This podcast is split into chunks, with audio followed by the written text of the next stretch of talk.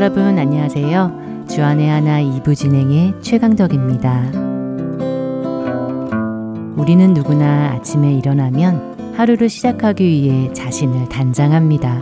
아마도 잠자리에서 일어난 채 부수수한 모습으로 집 밖을 나서는 사람은 없을 것 같은데요.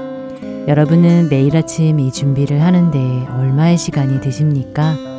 남자분들이라면 그래도 비교적 시간이 많이 들지 않겠지만 사실 우리 여자들은 그렇게 간단하지가 않잖아요. 씻고 나서는 화장도 해야 하죠. 머리 손질도 해야 하죠. 오늘은 어떤 옷을 입을까 잠시 고민도 해야 하고 말입니다.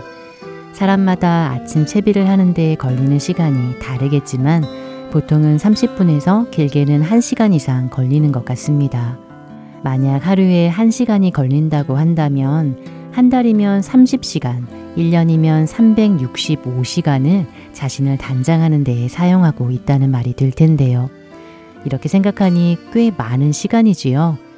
그러나 누구도 이 시간이 쓸모없다거나 시간 낭비라고 생각하는 사람은 없을 것 같습니다. 오늘 하루 나와 마주치게 될 사람들에게 자다 일어난 엉클어진 모습을 그대로 보여주고 싶은 사람은 없을 테니 말입니다. 우리는 준비하는 이 시간을 당연하게 여깁니다. 그런데 오늘 아침 여느 때와 같이 그렇게 열심히 채비를 하고 나오는데 문득 이런 생각이 들었습니다. 오늘 하루 나와 동행하실 하나님을 만나기 위해서 오늘 하루를 주님 앞에서 살기 위해서는 어떤 준비를 하였나 하는 것입니다. 어쩌면 아무런 준비 없이 기대감이나 설레임 없이 주님을 갈망하는 간절함 없이 오늘 하루를 시작하고 있는 것은 아닌가 하는 생각 말입니다. 여러분들은 어떠신지요? 오늘 하루 하나님께로 나아가기 위한 영적인 준비를 하셨습니까?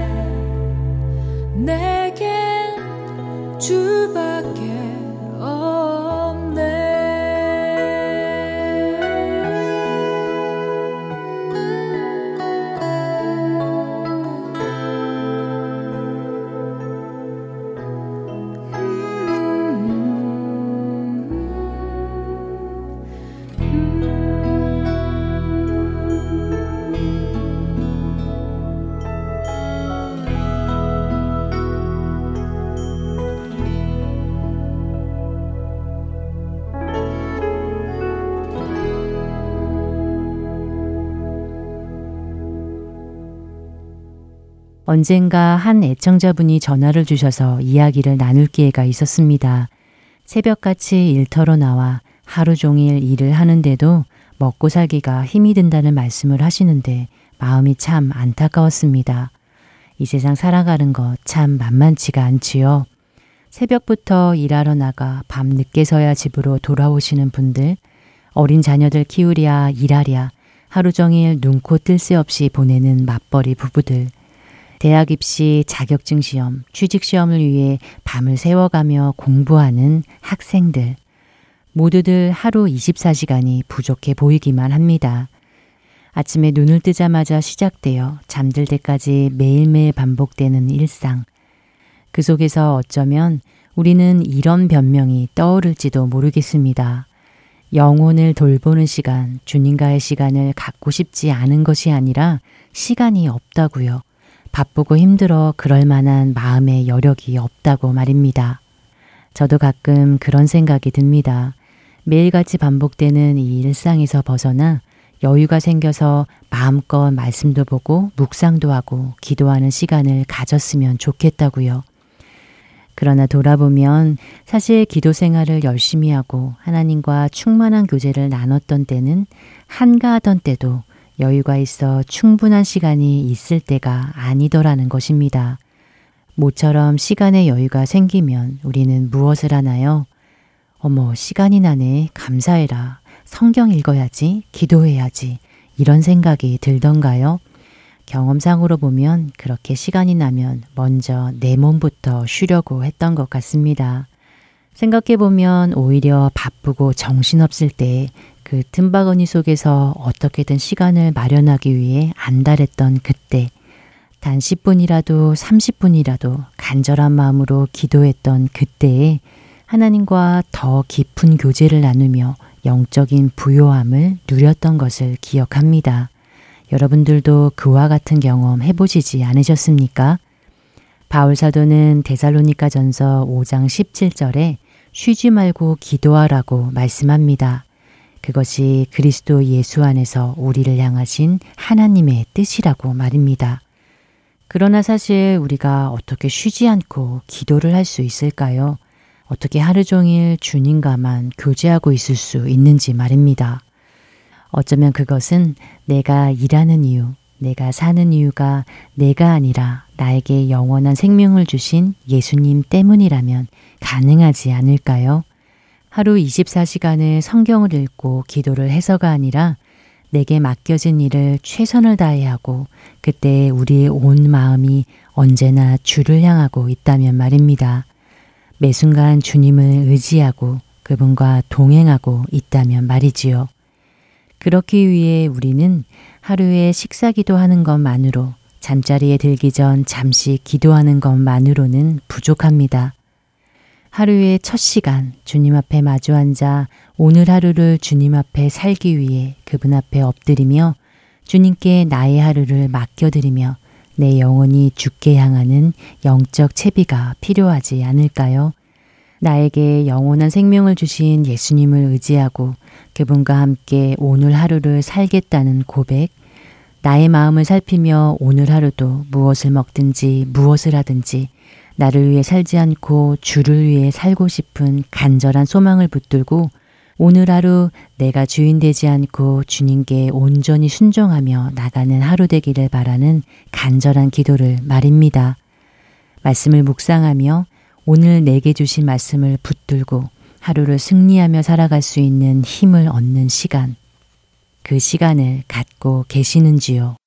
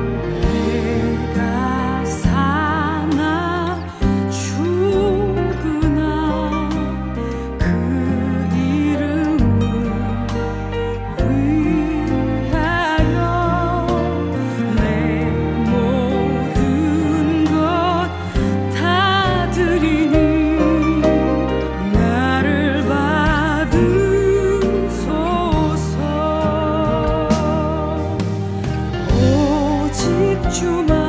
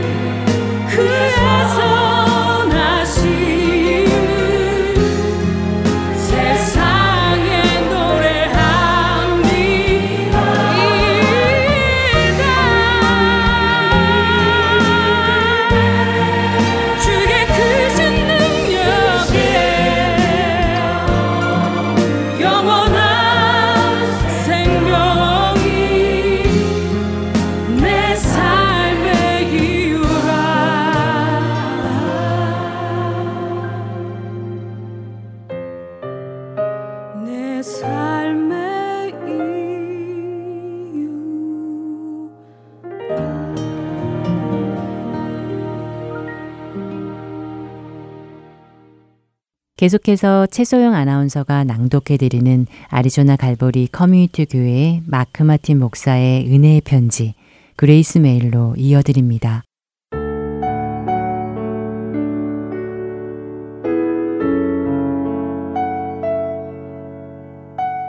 애통하는 자는 복이 있나니 그들이 위로를 받을 것임이요.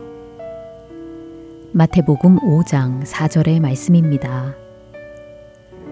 예수님께서 말씀하신 팔복 중 하나인 이 복은 내면 깊숙한 고통에 대하여 말씀하고 계십니다. 마치 시편 51편에서 다윗이 바세바에게 지은 죄 때문에 그가 그의 영혼의 고통과 슬픔에 대해 표현하던 것과 비슷하지요. 다윗이 그의 죄를 고백하는 부분을 읽을 때에 우리는 그가 그의 죄에 대해 얼마나 참담해 하는지를 알 수 있습니다. 그는 자신의 어리석은 욕심 때문에 저지른 죄와 죄의 결과에 대해 하나님 앞에 무릎 꿇고 고백하며 애통해 합니다. 하나님이여 주의 인자를 따라 내게 은혜를 베푸시며 주의 많은 궁유를 따라 내 죄악을 지워 주소서. 나의 죄악을 말갛게 씻으시며 나의 죄를 깨끗이 제하소서. 무릇 나는 내 죄가를 아오니 내 죄가 항상 내 앞에 있나이다. 내가 주께만 범죄하여 주의 목전에 악을 행하여 싸우니 주께서 말씀하실 때에 의로우시다 하고 주께서 심판하실 때에 순전하시다 하리이다. 혹시 여러분 중에서도 하나님 앞에 죄를 짓고 그 때문에 크게 힘들었던 적이 있었다면 다윗의 슬픔을 잘 이해하실 것입니다. 무엇이 여러분을 하나님이 주시는 평안의 축복으로 가는 길을 막고 있습니까? 여러분이 주 안에서 행복을 누리지 못하게 방해하고 있는 것들은 어떤 것들인가요? 만일 우리가 죄로부터 벗어나지 못하고 자신의 죄를 숨기려고만 한다면 우리는 주님께서 허락하시는 평안과 행복을 누릴 수 없을 것입니다. 주님은 우리가 죄를 고백하는 그 자리로 나와 참회하고 애통해하며 팔복에서 말씀하시는 위로의 복을 받길 원하십니다. 시편 32편 3절과 4절의 말씀입니다. 내가 입을 열지 아니할 때에 종일 신음함으로 내 뼈가 쇠하였도다. 주의 손이 주야로 나를 누르시오니 내 진액이 빠져서 여름 가뭄에 마름같이 되었나이다. 주님은 여러분이 주님께로 오기를 원하시며 여러분의 죄에 대하여 털어놓기를 원하십니다.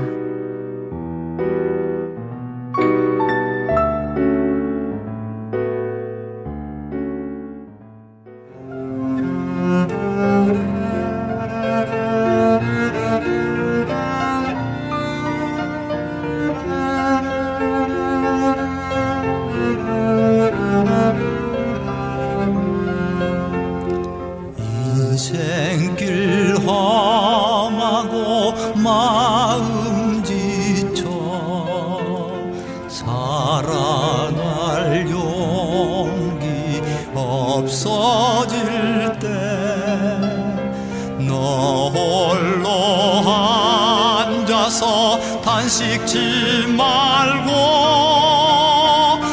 예수님 품으로 나오시오.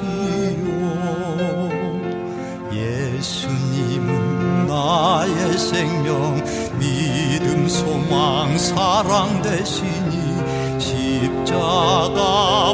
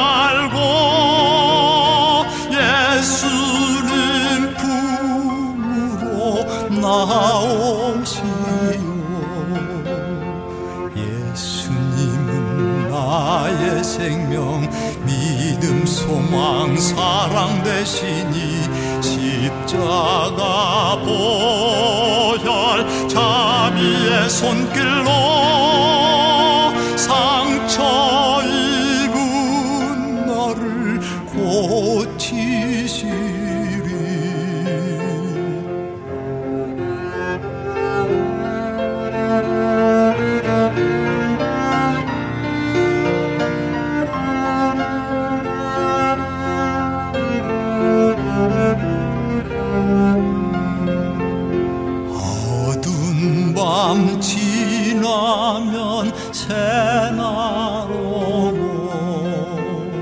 겨울이 가면 봄이 오듯 이 세상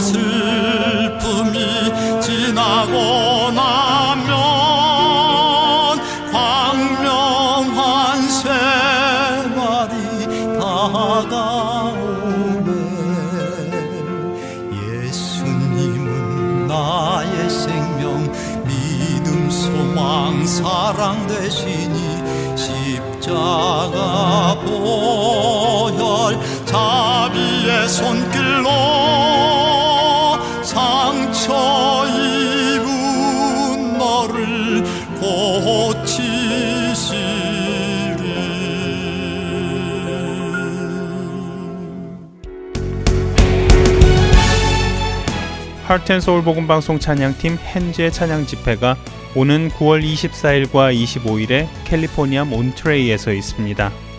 한지연 목사님이 담임하시는 몬트레이 사랑의 교회에서 24일 토요일 오후 6시에는 능력의 찬양이라는 주제로 25일 주일 오후 1시에는 복음의 진보라는 주제로 각각 있습니다. 위치는 381 High Street, 몬트레이, 캘리포니아 93940이며 자세한 문의는 몬트레이 사랑의 교회 전화번호 831-920-7043이나 하트앤서울 복음방송 602-866-8999로 해주시면 되겠습니다. 몬트레이와 인근에 계시는 청취자 여러분들과 모든 찬양을 받으시기에 합당하신 하나님을 함께 찬양하고 예배하는 귀한 기회가 되기를 소망합니다.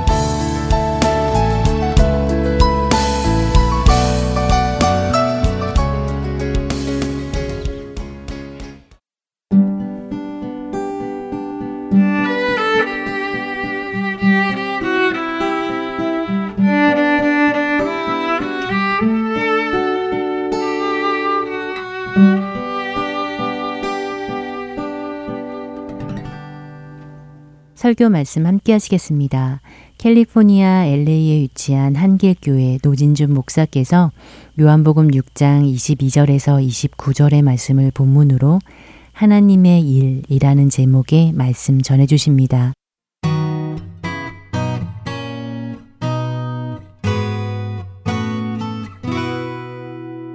아주 어릴 적부터 교회 생활을 하면서 하나님을 알았던 한 형제가 명문대학을 졸업하고 사업을 시작했습니다.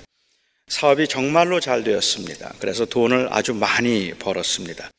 너무 바빠서 주일날 예배에 참석하는 것 말고는 교회 봉사는 뭐 거의 아무것도 할 수가 없었지만 그렇지만 그 사업을 통해서 하나님께서 주신 성공도 하나님께서 주신 것이라고 믿고 감사한 마음으로 살기는 했습니다. 그러던 어느 날 교회에서 썩어져갈 양식을 위해서 일하지 말고 하나님의 나라와 의를 먼저 구하라는 그 설교를 들으면서 마음에 큰 찔림이 있었습니다.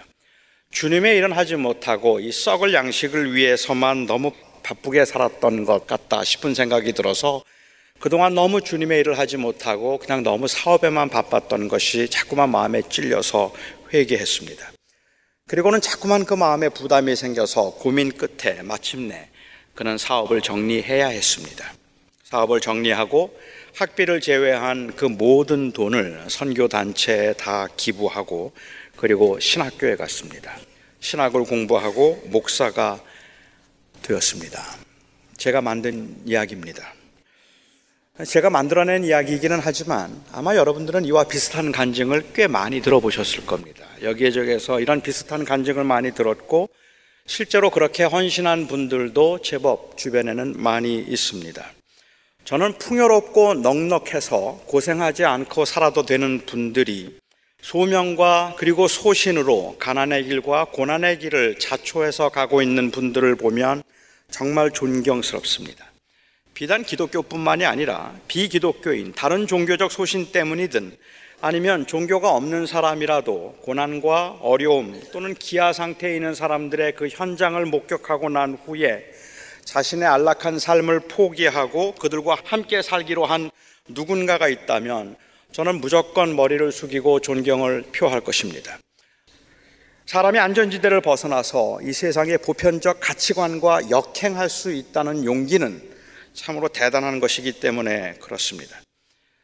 저는 그 자체는 굉장히 존경스럽고 귀하다고 생각을 하지만 앞에 말씀드린 그 사업가가 썩을 양식을 위해서 일하지 않고 주님의 일을 하기 위해서 목회의 길을 택했다는 것에 대해서는 저는 석연치 않은 부분들이 좀 있습니다. 물론 하나님께 받은 확실한 소명이 있어서 어, 그리했다면야 그걸 누가 뭐라고 말하겠습니까마는 원리적으로 우리는 두 가지는 좀 짚고 넘어가야 할 것 같습니다.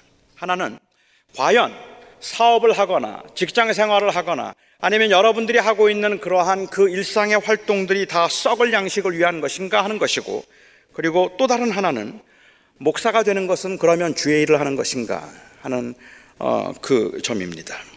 그러니까 세상에서 직업을 가지고 사는 것은 썩을 양식을 위해서 먹고 살기 위해서 하는 일들이라고 우리가 생각한다면 뭐 저는 거기에는 어느 정도 동의도 할 수 있을 거라고 생각해요. 인정할 수 있습니다. 우리가 가지고 있는 그 직업이 먹고 살기 위한 것은 틀림없는 사실이니까 그렇겠죠. 그런데 제가 갖는 의문은 무엇인가 하면 그럼 목회는 아닌가 하는 겁니다. 목회는 썩을 양식을 위해서 일하는 것이 아닌가라는 의문이죠. 사람들이 세상에서 먹고 살기 위해서 하는 일들이 썩을 양식을 위해서 하는 일이라고 생각하는데 아마도 크게 일조한 말씀이 있다면 오늘 주님께서 말씀하신 바로 이 말씀이 아닐까 생각합니다.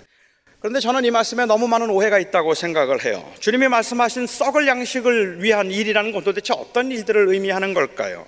그렇다면 영생을 위한 일은 무엇이 영생을 위한 일입니까? 종교적인 일은 영생을 위한 일이고 비종교적인 일은 썩을 양식을 위한 일이라고 그렇게 우리가 말해도 괜찮을까요? 이와 같은 성과 속의 이원화가 교회를 부흥시키려고 하는 목사들의 썩을 양식을 위한 일들을 우리가 그냥 그 일에 일조하거나 방관했던 것은 아닌가 우리가 한번 살펴볼 필요가 있지 않겠는가 말입니다.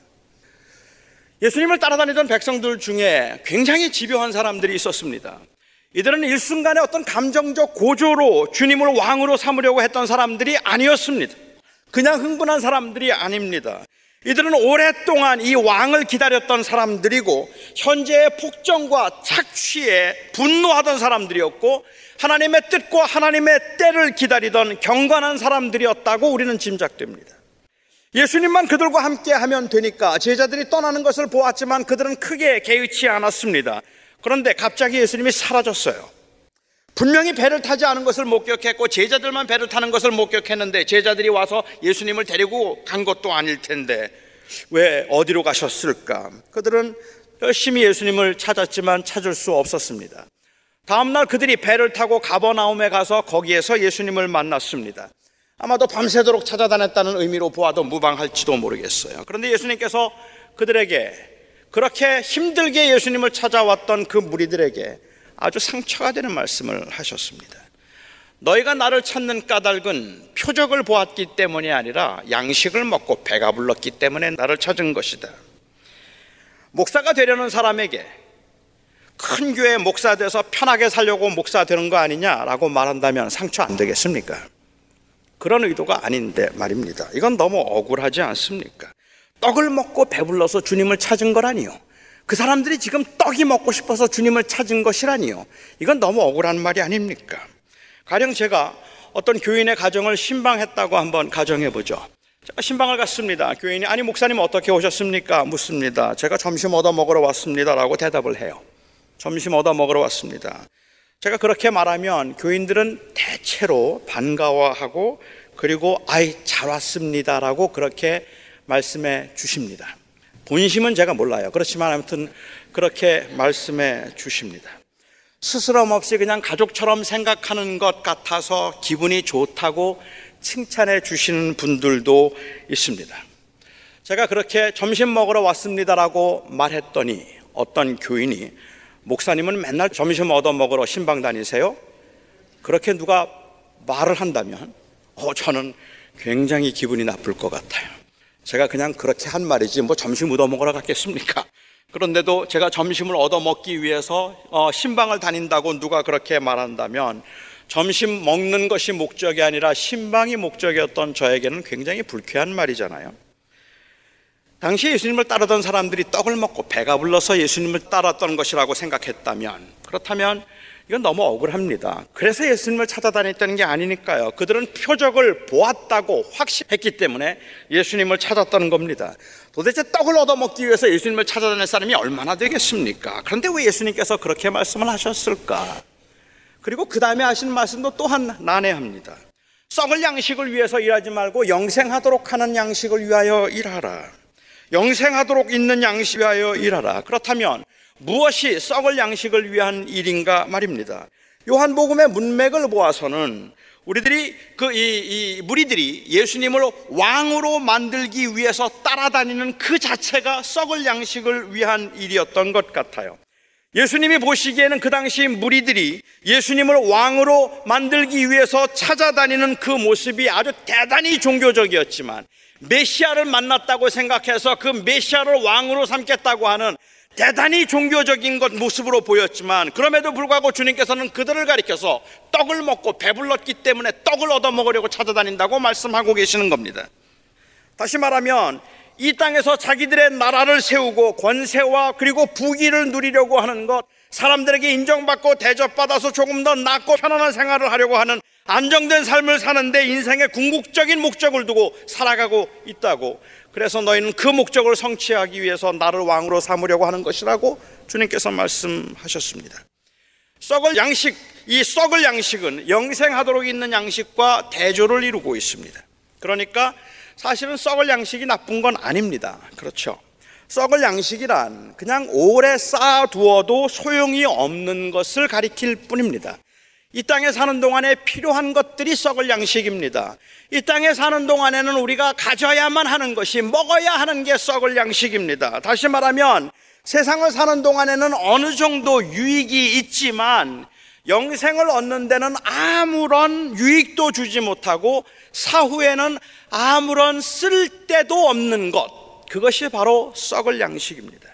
술린이라고 하는 그 중국 그 분인데 여기 미국에서 태어난 중국 사람이 유대인 생각 공부라고 하는 그 책을 하나 썼습니다. 근데 그 책을 보면 유대인들은 이 현금을 굉장히 좋아한답니다.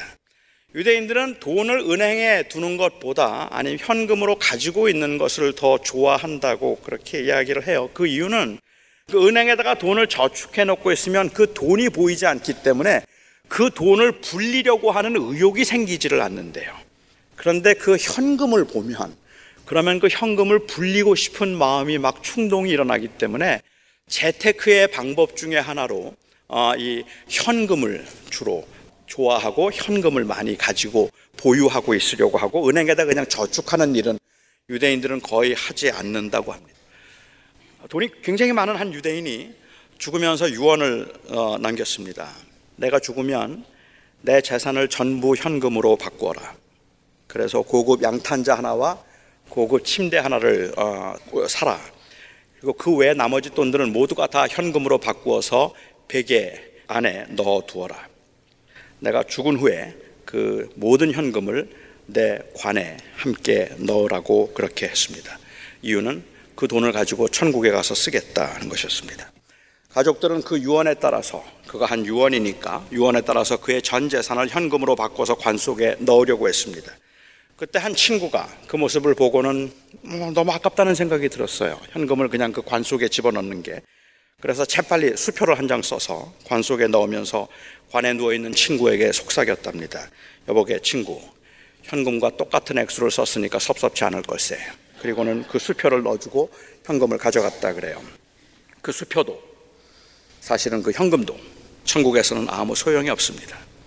그 말을 주님께서는 썩을 양식이라고 어, 표현하셨다고 저는 이해합니다. 어느 분이 제게 죽으면 썩을 육신을 뭘 그렇게 아끼느냐고 말씀을 하세요. 물론 알아요. 죽으면 썩겠지만 살아있는 동안에는 필요하니까 아껴야겠죠. 썩을 양식이란 나쁜 건 아닙니다. 그건 좋은 겁니다. 우리가 필요한 것들입니다. 하지만 분명한 것은 그것은 궁극적인 것이 될 수는 없습니다. 그러니까 썩을 양식의 한계가 있기는 하지만 궁극적인 것이 아니라면 마치 그것이 인생의 전부인 것처럼 영생은 없는 것처럼 썩을 양식의 최고의 가치를 두고 사는 것은 결코 지혜롭지가 못합니다. 썩을 양식이라는 것은 그렇다면 무엇일까? 저는 한마디로 정의를 하라고 한다면 썩을 양식은 우리가 그냥 먹고 사는데 필요한 모든 것들을 가리켜서 썩을 양식이라고 말하고 그것들을 구하지 말라고 말씀하신 것이 아니라 썩을 양식을 위해서 산다는 말은 썩을 양식은 우리에게는 일순간 일정한 부분 필요하기는 하겠지만 그럼에도 불구하고 썩을 양식을 위해서 산다는 말은 영생이 없다고 생각하거나 아니면 있다고 말하지만 없는 것처럼 살아가고 있는 삶의 방식을 가리켜서 하는 말입니다. 그 삶의 방식이죠. 이건 종교적인 것과 비종교적인 것으로 나눌 수 있는 것이 아닙니다. 목사는 주의 일을 하고 있고 여러분들은 세상 일을 하고 있는 게 아니라는 말입니다. 지금 제가 여기서 이렇게 설교를 하고 있는 것은 주의 일을 하고 있는 것이고 여러분들은 지난 6일 동안 세상에서 썩어져갈 육신을 위해서 썩을 양식을 위해서 살다가 일주일에 하루 주님의 일을 하기 위해서 이 자리에 모여 있는 게 아니라는 말입니다. 만약에 여러분들은 6일 동안 그 썩을 양식을 위해서 죄를 짓고 살았다고 생각하시고 그리고 오늘 거룩한 주일에 주의 일을 하기 위해서 나와서 일주일 내내 주의 일만 하고 있는 이 목사 앞에 설교를 듣고 있다고 생각을 하신다면 저는 여러분들이 웬만하면 내일은 일 안 가셨으면 좋겠어요. 어느 분이 기도를 하시는데 그렇게 말씀하시더라고요. 지난 6일 동안 이 썩어져갈 육신을 위해서 죄만 짓고 살다가 거룩한 주일에 오늘 하나님께 영광을 돌리며 주의 일을 하기 위해서 왔습니다. 지난 6일 동안 이 썩을 양식을 위해서 일했던 저의 죄를 용서해 주십시오. 그리고는 그 다음날 또 썩을 양식을 위해서 또 나가더라는 말입니다. 그게 세상 일이 아니라는 말이에요. 그게 썩을 양식을 위한 게 아닙니다. 저는 목사가 하는 일이 주의 일이라는 생각이 얼마나 위험한 생각인가 하는 것을 목회를 하면 할수록 뼈저리게 느낍니다. 목회가 주의 일이라는 이 생각은 욕망도 감지해내지 못하게 만들고 야망과 탐심도 얼마든지 합리화시킬 수 있게 만들어 버리기 때문에 위험합니다. 때로는 극도의 인내도, 때로는 그 권력의 남용도 모두가 다 썩을 양식을 위한 것이 될 수 있는데 목회를 하기 때문에 괜찮은 거라고 생각했다가 낭패를 당하는 수가 있다는 말입니다. 그 안에 욕심과 탐심이 있어서 교회 부흥이라는 목적으로 교회를 성장시키는 게 주의 일이라는 생각으로 그래서 그 욕심과 탐심에 똘똘 뭉쳐서 지극히 세속적인 야망을 가지고 목회를 하고 있음에도 불구하고 그게 주의 일인 줄 알고 있다가 나중에 주님과는 상관이 없이 그렇게 헛된 것에 빠져버리는 경우들을 얼마나 자주 우리가 목격하는가 말입니다. 영원한 생명의 관점에서 생각하지 않는다면 교회의 부흥도 썩을 양식을 위한 일입니다.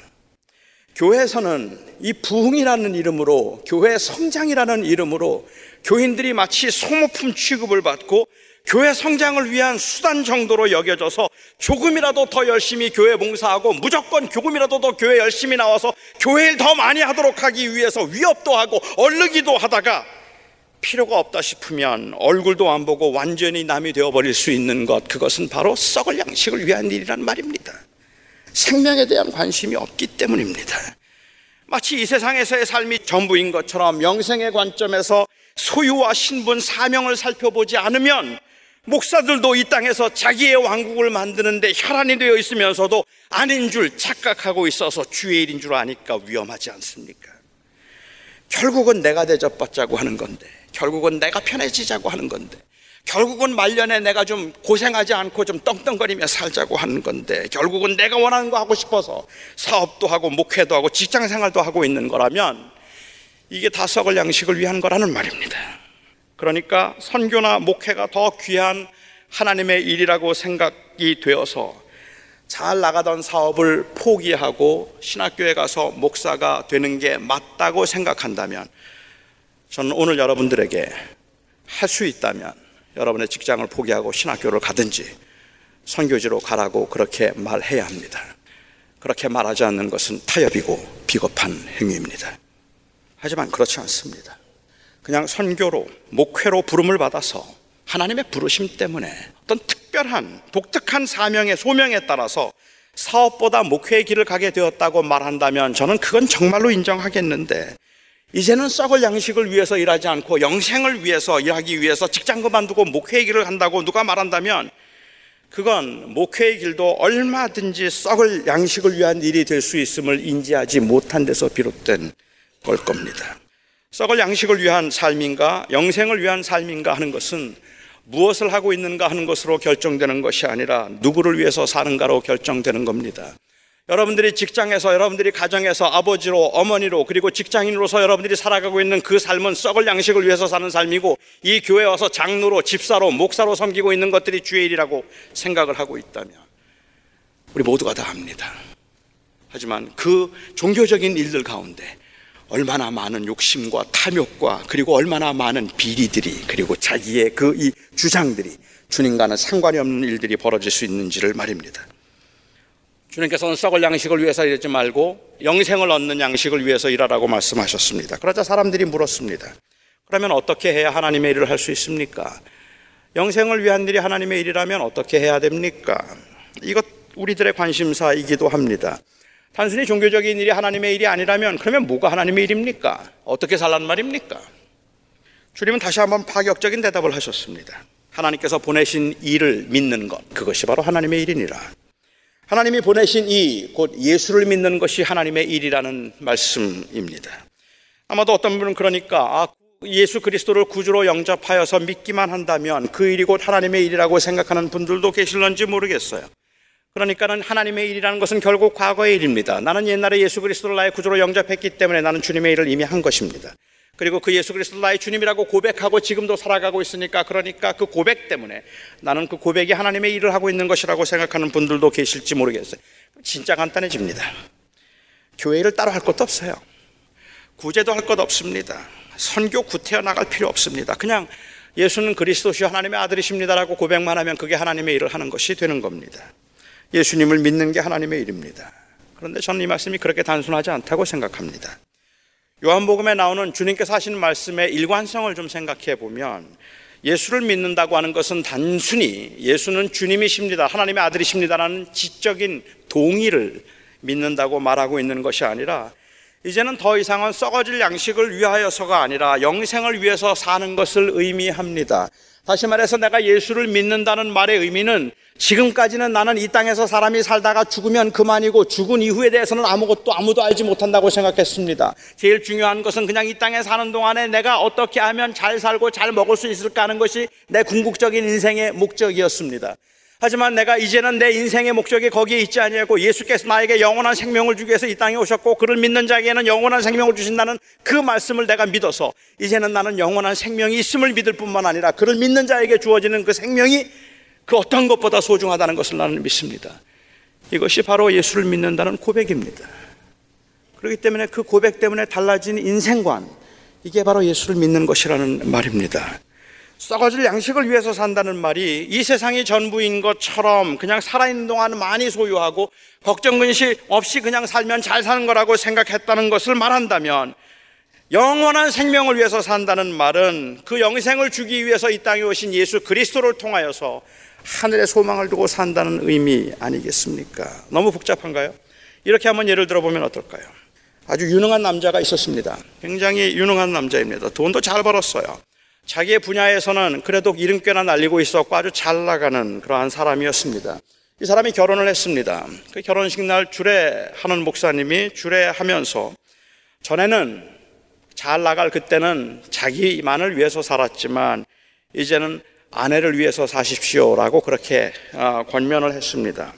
어떤 게 아내를 위해서 사는 삶일까요? 이 남자가 고민을 했습니다. 어떻게 하면 아내를 위해서 살 수 있을까? 그리고 아내에게 아주 좋은 차를 한 대 사주었습니다. 용돈을 넉넉하게 주었습니다. 그런데 집에는 일주일에 한 번만 들어왔습니다. 딴 살림을 차렸습니다. 그렇지만 이 남자는 아내에게 꼬박꼬박 용돈을 주었고 넉넉하게 보내주었고 일주일에 한 번은 어김없이 집에 들어왔기 때문에 아내를 사랑했고 그리고 아내를 위해서 산다고 말을 했습니다.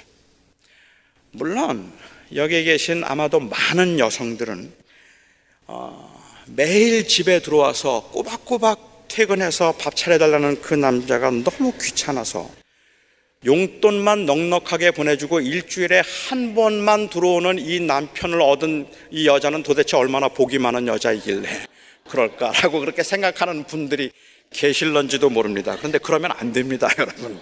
그러면 안 됩니다. 아내를 위해서 산다는 말은 그가 내 아내입니다를 인정하는 것을 의미하지 않습니다. 아내를 위해서 산다는 말은 아내에게 필요한 그 자동차를 주거나 용돈과 생활비를 넉넉히 주는 것을 의미하는 게 아닙니다. 이제는 아내를 위한다는 말의 의미는 이제는 내 인생의 주인이 나였다면 이제부터는 내 아내와 내가 함께 이루는 것이 바로 인생입니다라고 고백하는 겁니다. 우리가 같이 가는 겁니다. 함께함. 그래서 함께 이루는 삶에 삶의 궁극적인 목적을 두는 것이 아내를 위한 삶입니다. 예수를 믿는다는 말은 예수님을 신뢰해서 그분과 동행한다는 말이고 내가 그 안에 그가 내 안에 있음으로 오는 그 일체감을 의미합니다. 예수님께서 이 땅에 오셔서 주셨다 말씀하신 영생이 진짜라고 믿고 그 영생을 인생의 최고의 가치로 두고 살아가려는 그러한 그 삶의 모습입니다. 이건 목회를 해도 상관이 없고 사업을 해도 상관이 없고 가게를 해도 상관이 없고 집에서 자녀를 양육하는 일도 상관이 없습니다.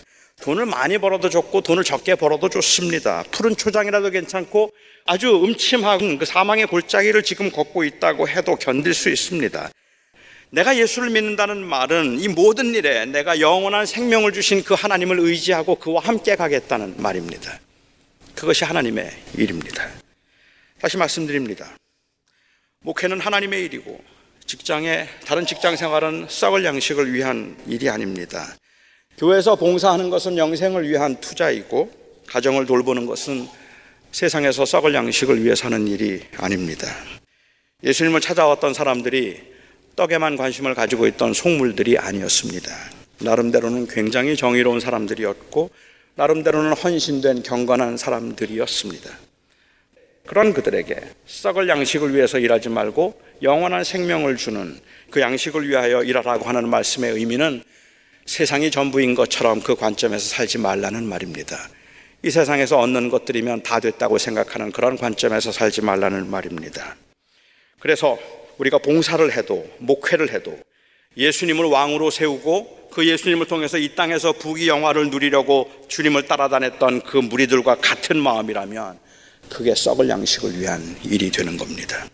하지만 저는 제 말에 오해가 없었으면 좋겠습니다. 그러니까 목회를 하지 말라는 말도 아니고 목회가 소용이 없다는 말도 아닙니다. 교회 봉사는 중요하지 않다는 말이 아닙니다. 생명의 관점에서 그리고 또한 그 이 이 생명의 그이 관심에서 살다 보면 같은 고백을 하고 있는 그 공동체인 교회의 소중함을 절감하게 되는 것이고 특히 깨어진 세상에서 고통받고 있는 사람들에게 이 말씀을 통해서 위로하고 싶은 그러한 간절한 마음은 항상 우리에게 생기는 법이니까 교회 섬긴다는 건 불가피한 일이고 중요한 일입니다. 그건 단순히 그것만 하나님의 일이라서가 아니라 그게 하나님의 일이라서가 아니라 진정으로 예수를 믿음으로 주께서 주신 그 생명을 귀하고 소중하게 여기기 때문에 그래서 그것을 귀하게 하는 것일 뿐입니다. 물론 압니다. 여러분들이 봉사하고 여러분들이 선교하는 것이 자기의 이름을 높이거나 아니면은 세상에서 대접을 받기 위해 사는 것이라고 말한다면 그것은 예수님께서 예수님을 따라다니는 사람들에게 네가 나를 따라다니는 까닭은 나를 찾는 것은 먹고 배불렀기 때문이라고 말씀하신 것처럼 섭섭하고 억울할 겁니다. 생색내려고 하는 거 아니잖아요. 여러분들이 봉사를 생색내려고 했겠습니까? 여러분들이 선교를 교회를 아끼고 공동체를 소중히 여기는 것, 그 수고 때문에 한 것이지 생색내려고 한 것이겠습니까? 목사가 그냥 다분히 부자 되기 위해서 목회하는 거겠습니까? 사람들에게 인정받고 대접받아서 잘 살고 잘 먹겠다고 그래서 목회 시작한 사람들 얼마나 되겠습니까? 그런데 동시에 그 일이 정말로 썩을 양식을 위한 일인지 아니면 영생을 위한 일인지 마음을 살피지 아니하면 언제 거기에 빠질지 모르는 게 우리들이라는 것입니다. 지금은 아니었는데 그렇게 시작하지 않았다고 하는데 나도 모르는 사이에 그렇게 되어버린 우리의 모습조차도 볼 수 없을 만큼 우리가 때로는 하나님의 나라에 관심이 없는 경우들이 허다하게 많다는 말입니다. 교회 봉사 무지하게 많이 하는데 그리고 그냥 습관적으로 아니면 의무적으로 아니 기뻐서 좋아서 열심히 하기는 하는데 그런데 우리는 가장 중요한 본질을 뭔가 잃어버린 것 같은 때가 있다는 말입니다. 샘에서 아주 시원한 물이 쏟아져 나옵니다. 콸콸콸 쏟아져 나오고 있어요. 한번 상상해 보십시오. 그리고는 그 쏟아져 나오고 있는 그 물 주변에 많은 무리들이 그 주변에 서 있습니다. 거기에 서 있는 사람들이 모두가 다 버켓 하나씩은 들고 있어요. 그 버켓을 들고는 그 샘에서 물이 쏟아져 나오고 있는 것을 보면서 그 물을 퍼서 그 샘에다가 다시 붓고 있습니다. 그 물이 쏟아져 나오면 그걸 퍼서 다시 붓고 있어요. 그러면서 한 목소리로 외칩니다. 주님께 영광을. 오직 주님께만 나는 지금 주의 일을 하고 싶습니다라고 그렇게 그것을 계속해서 그 물에다가 쏟아 붓고 있습니다. 그렇게 하다 보면 너무 힘들어서 땀이 나기도 하고 지치기도 하고 그럴 때 하지 않고 옆에서 꾀를 부리는 사람을 보면 화가 나기도 하고 괘씸하기도 합니다. 도대체가 저 사람은 뭐가 되려고 저렇게 주의 일을 하지 않고 자기 일만 생각하는 걸까라고 생각하기도 하면서 열심히 열심히 그 물을 퍼서 그, 그 샘에 그 샘의 근원에 다시 붓고 있는 거예요. 주께서 말씀하십니다. 좀 마셔라. 좀 마셔라. 내가 주는 생명을 좀 누리라. 내가 너를 위하여 죽었나니. 내가 너에게 그 영원한 생명을 주었나니. 내게 주어진 그 삶의 현장에서 무엇을 하든 간에 내가 너의 주인이 된 것과 그로 인하여서 너에게 주는 이 생명의 가치를 좀 누리라. 그런데 현대 교인들의 모습은 그것을 누리고 있는 모습이 아니라 다 지쳐 쓰러진 모습이란 말입니다.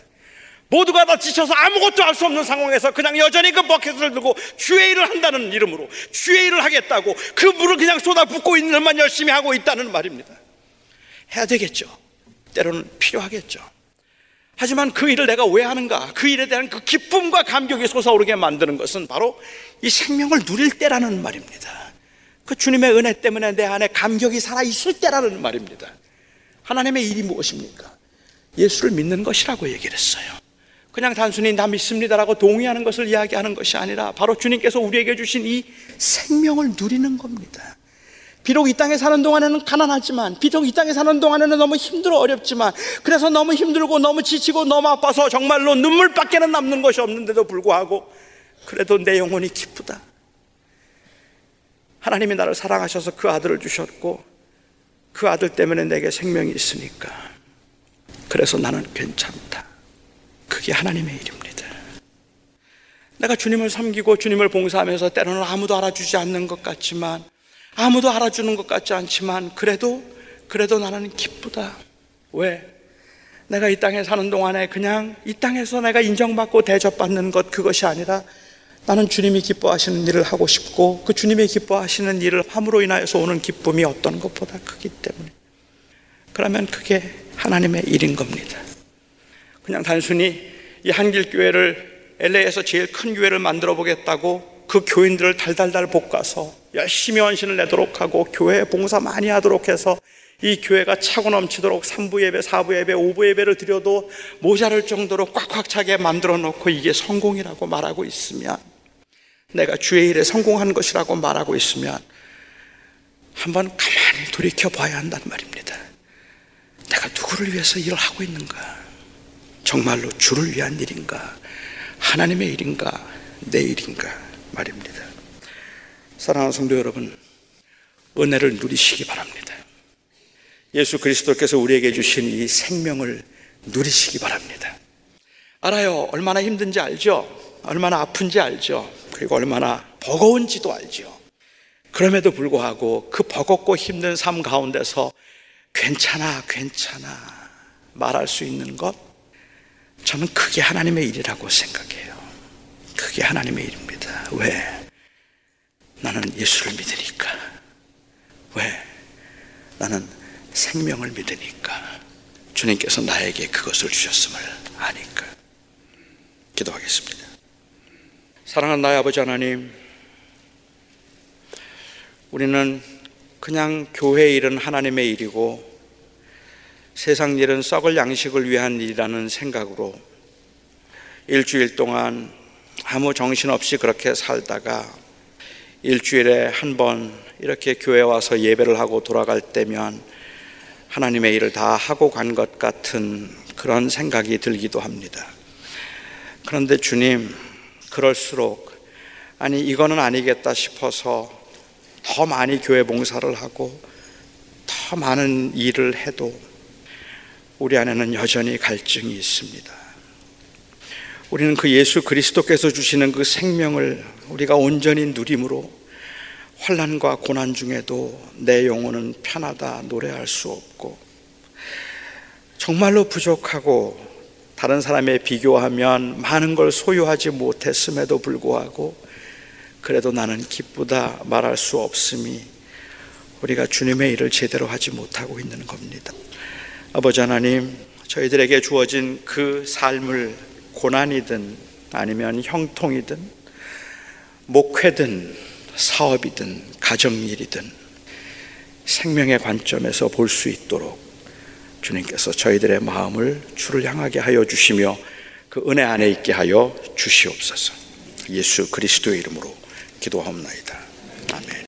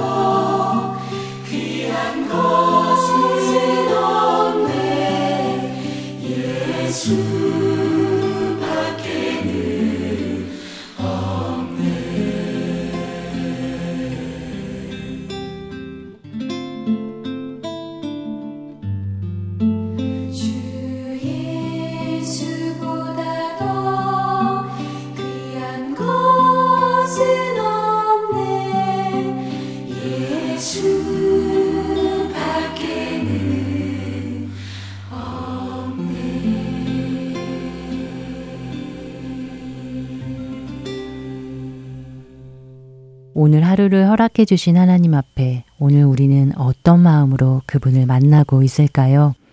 아무런 준비된 마음 없이 하나님을 사모하는 간절함 없이 하루를 시작하시지는 않으셨는지요? 매일매일 반복되는 바쁜 일상 속에 치여 바쁘다는 핑계로 시간이 없다는 핑계로 주님을 뒷전에 두고 잊고 지내지는 않으셨습니까? 다윗은 시편 63편에 이렇게 고백합니다. 하나님이여 주는 나의 하나님이시라 내가 간절히 주를 찾되 물이 없어 마르고 황폐한 땅에서 내 영혼이 주를 갈망하며 내 육체가 주를 악몽하나이다. 내가 주의 권능과 영광을 보기 위하여 이와 같이 성소에서 주를 바라보았나이다. 시편 63편 1절과 2절의 말씀입니다. 마치 물이 없어 마르고 황폐한 땅에서 간절히 물을 찾듯이 우리의 생명 되신 주님을 그렇게 간절히 찾고 갈망하는 우리의 하루하루 되기를 소망합니다. 그래서 우리를 불러주시고 자녀 삼아 주셔서 영광의 그날까지 인도하시는 그 하나님을 꼭 붙들고 매일매일의 삶을 승리해 나가는 우리 모두 되기를 바라며 주안의 하나 2부 여기서 마치도록 하겠습니다. 지금까지 구성과 진행의 최강덕이었습니다. 안녕히 계세요. 세상 다 변하고 이 삶의 끝이 와도 주 없인 살 수 없네 주만이 내 영광 변치 않는 진리 주 없인 살 수 없네. 내 주 없인 살 수 없네. 내 주 없인 살 수 없네. 내 인생의 등대 내 삶의 소망. 내 주 없인 살 수 없네.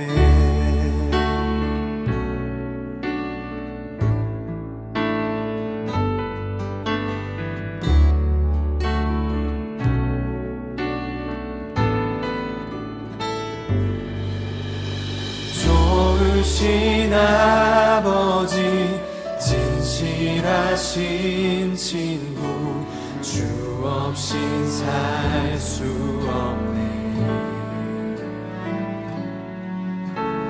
내 소망 내